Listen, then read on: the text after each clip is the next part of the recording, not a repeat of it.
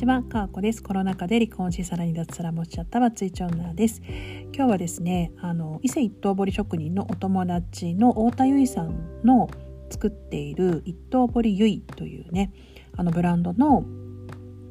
あの干支守りとか代表的なその木彫り以外に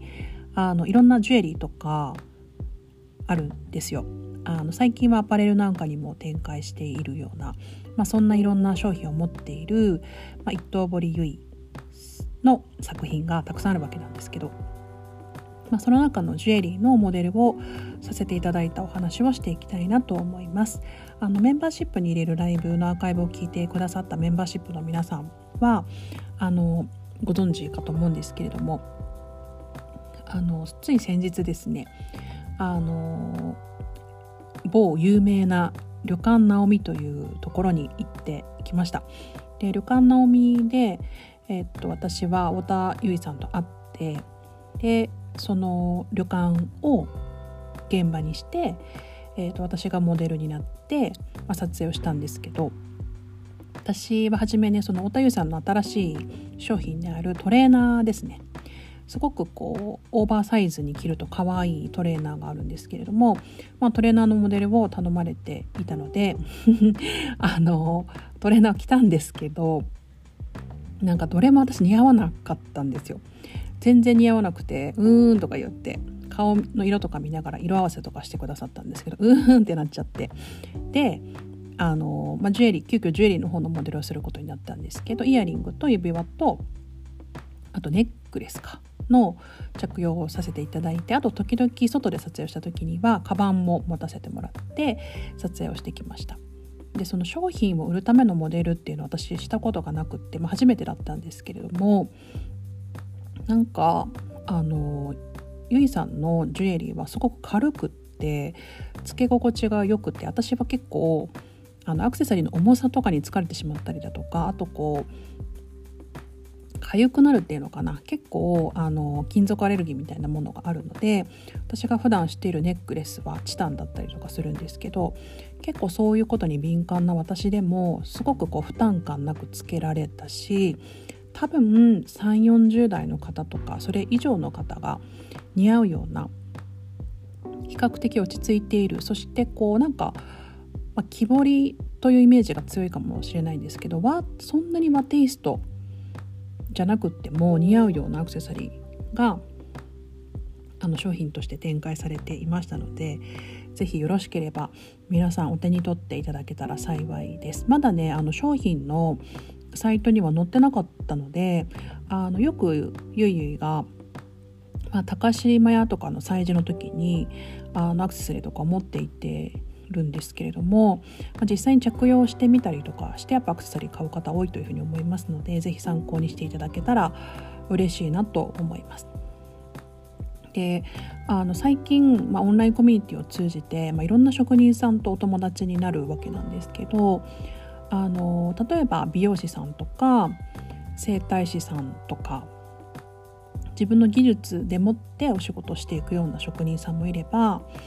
あの、まあ、サービスとして、まあ、同じくあのなて言うのかな自分の技術でもって仕事をしていくんだけれどもあの物として残る、まあ、ゆいゆいみたいなこう物を作る有形のものを作る職人さんもいたりして、まあ、いろんな職人さんがいるわけですけどやっぱ今の時代職人のことだけやっていてもなかなかこう難しいっていうのがあって皆さん、まあ、SNS 発信はね皆さんあの、まあ、広告宣伝費をかける代わりに自分で、まあ、SNS を使いこなしたりとかしてられてるんですけど、まあ、SNS 以外にも、まあ、ゆいゆいみたいにカメラを自分でやってで本来であればこういろんな調整がいるわけですよね。こうモデルさん調整現場のスタジオを予約して撮ってとか、まあ、そういうのもしていくわけなんですけどそれがやっぱり SNS のつながりで人とちゃんとつながれていると、まあ、自然とそういうふうに協力してくれる方が集まってきてで何もかもこうお金をかければなんかなんとなくこうスタジオとか なんとなく知らないモデルさんとかが協力してくれるかもしれないけど自分の本当に信頼できる人にまあそういうことをお願いできるっていうのがこう SNS でしっかりつながることの良さだななんていうふうに言われながら思ってしまってで私も実はその知り合いの人にカメラを撮ってもらうっていう経験がそんなにないんですよ。知り合いの方って言ったらですけど、まあ、カメラマンとモデルの関係の中であの撮ってもらうってことはあったんですけど、まあ、ゆいゆいは多分3回4回目ぐらいか合ってるのでなんか、まあ、すごく身近でもうすごく仲がいいっていう関係ではもちろんないですけど、まあ、音声で声も交わしてるしあのコミュニティでももちろん仲良くしてもらってるし顔も合わせてるしっていう関係の人にカメラを向けられてで旅館の海という場所も何度も私は行っているので本当に心の底から安心して過ごせる場所として貸してもらえた時の自分の姿ってやっぱ全然違うなというふうに思ったんですよ。なんか自分が安心してるなっていう顔ができるというか、まあ、そんな感じなんですよね。であの結構周りも人たくさんいてその日は旅館の海で作業してる方もいっぱいいたので なんかそんな中でちょっとかっこつけて写真撮るのとか若干ちょっと恥ずかしいなみたいな気持ちもあったんですけどなんかやっぱり人の役に立ててる気も役に立ててるかもしれないという気持ちがあの私の中に湧いたそんな瞬間でした。であの本当に皆さん自分の職業とか発信活動とかお金を得るとかお金が発生するとかお金をかけるとかなんかそういうことの当たり前っていうのが本当に曖昧になってきていて何もかも楽しいからやるであの過剰に広告宣伝費かけるとかよく知らないモデルさんを雇うとかよく知らないスタジオ借りるとかじゃなくって本当に親しみのあるそしてこれから応援していきたい場所なり人とあの掛け算できてお仕事ができて何かを生み出せる作り出せるクリエイティブなことができるってなんか本当に幸せなことだなと私自身思いました。まあ、太田結衣さんゆいゆいもライオン親さんも、まあ、ある意味でものづくりという意味ではあのクリエイティブな人としてあの自分のこれというものがある人たちなのでなんか私はそういう人たちを見てすごい羨ましいな素敵だなっていうふうに思うのと同時になんかみんながみんなその自分のことだけではなくってうまく掛け算をしていく中でより魅力が引き出されたりより多くの人に知ってもらえたりするようなそんなことがどんどんできたら素敵だなぁなんて思っています。結構コミュニティの中ではそういうことがいっぱい発生していて、まあ、そういう例えばみたいなことがなかなかお伝えしにくいんですけど、まあ、先日はそんなようなあの体験を私自身もしてやっぱりいいなっていうふうに思いました。そしてつい先日ですねあの旅館ナオミオープンの PV 動画が無事公開されてました。でもまだ YouTube に上がってない状態で Twitter にベタバリの動画だったので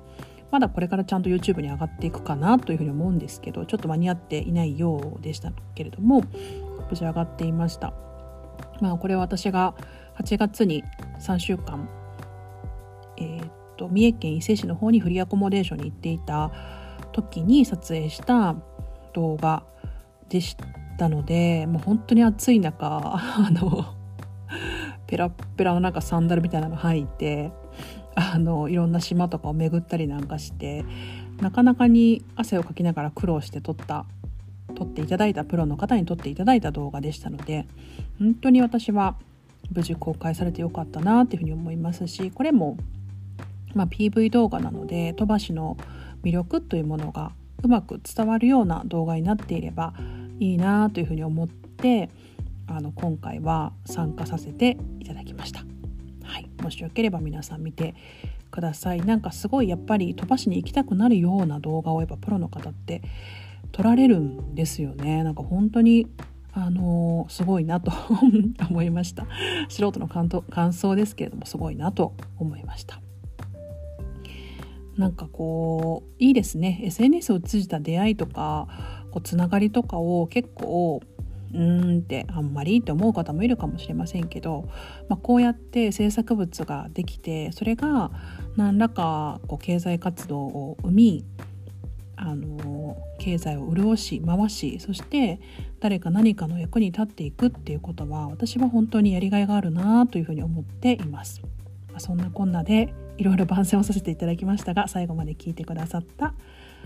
皆さんありがとうございました。また引き続き、まあ、くだらない話もたくさんしていきますけれども最後まで聞いてください。かこでした。さようなら。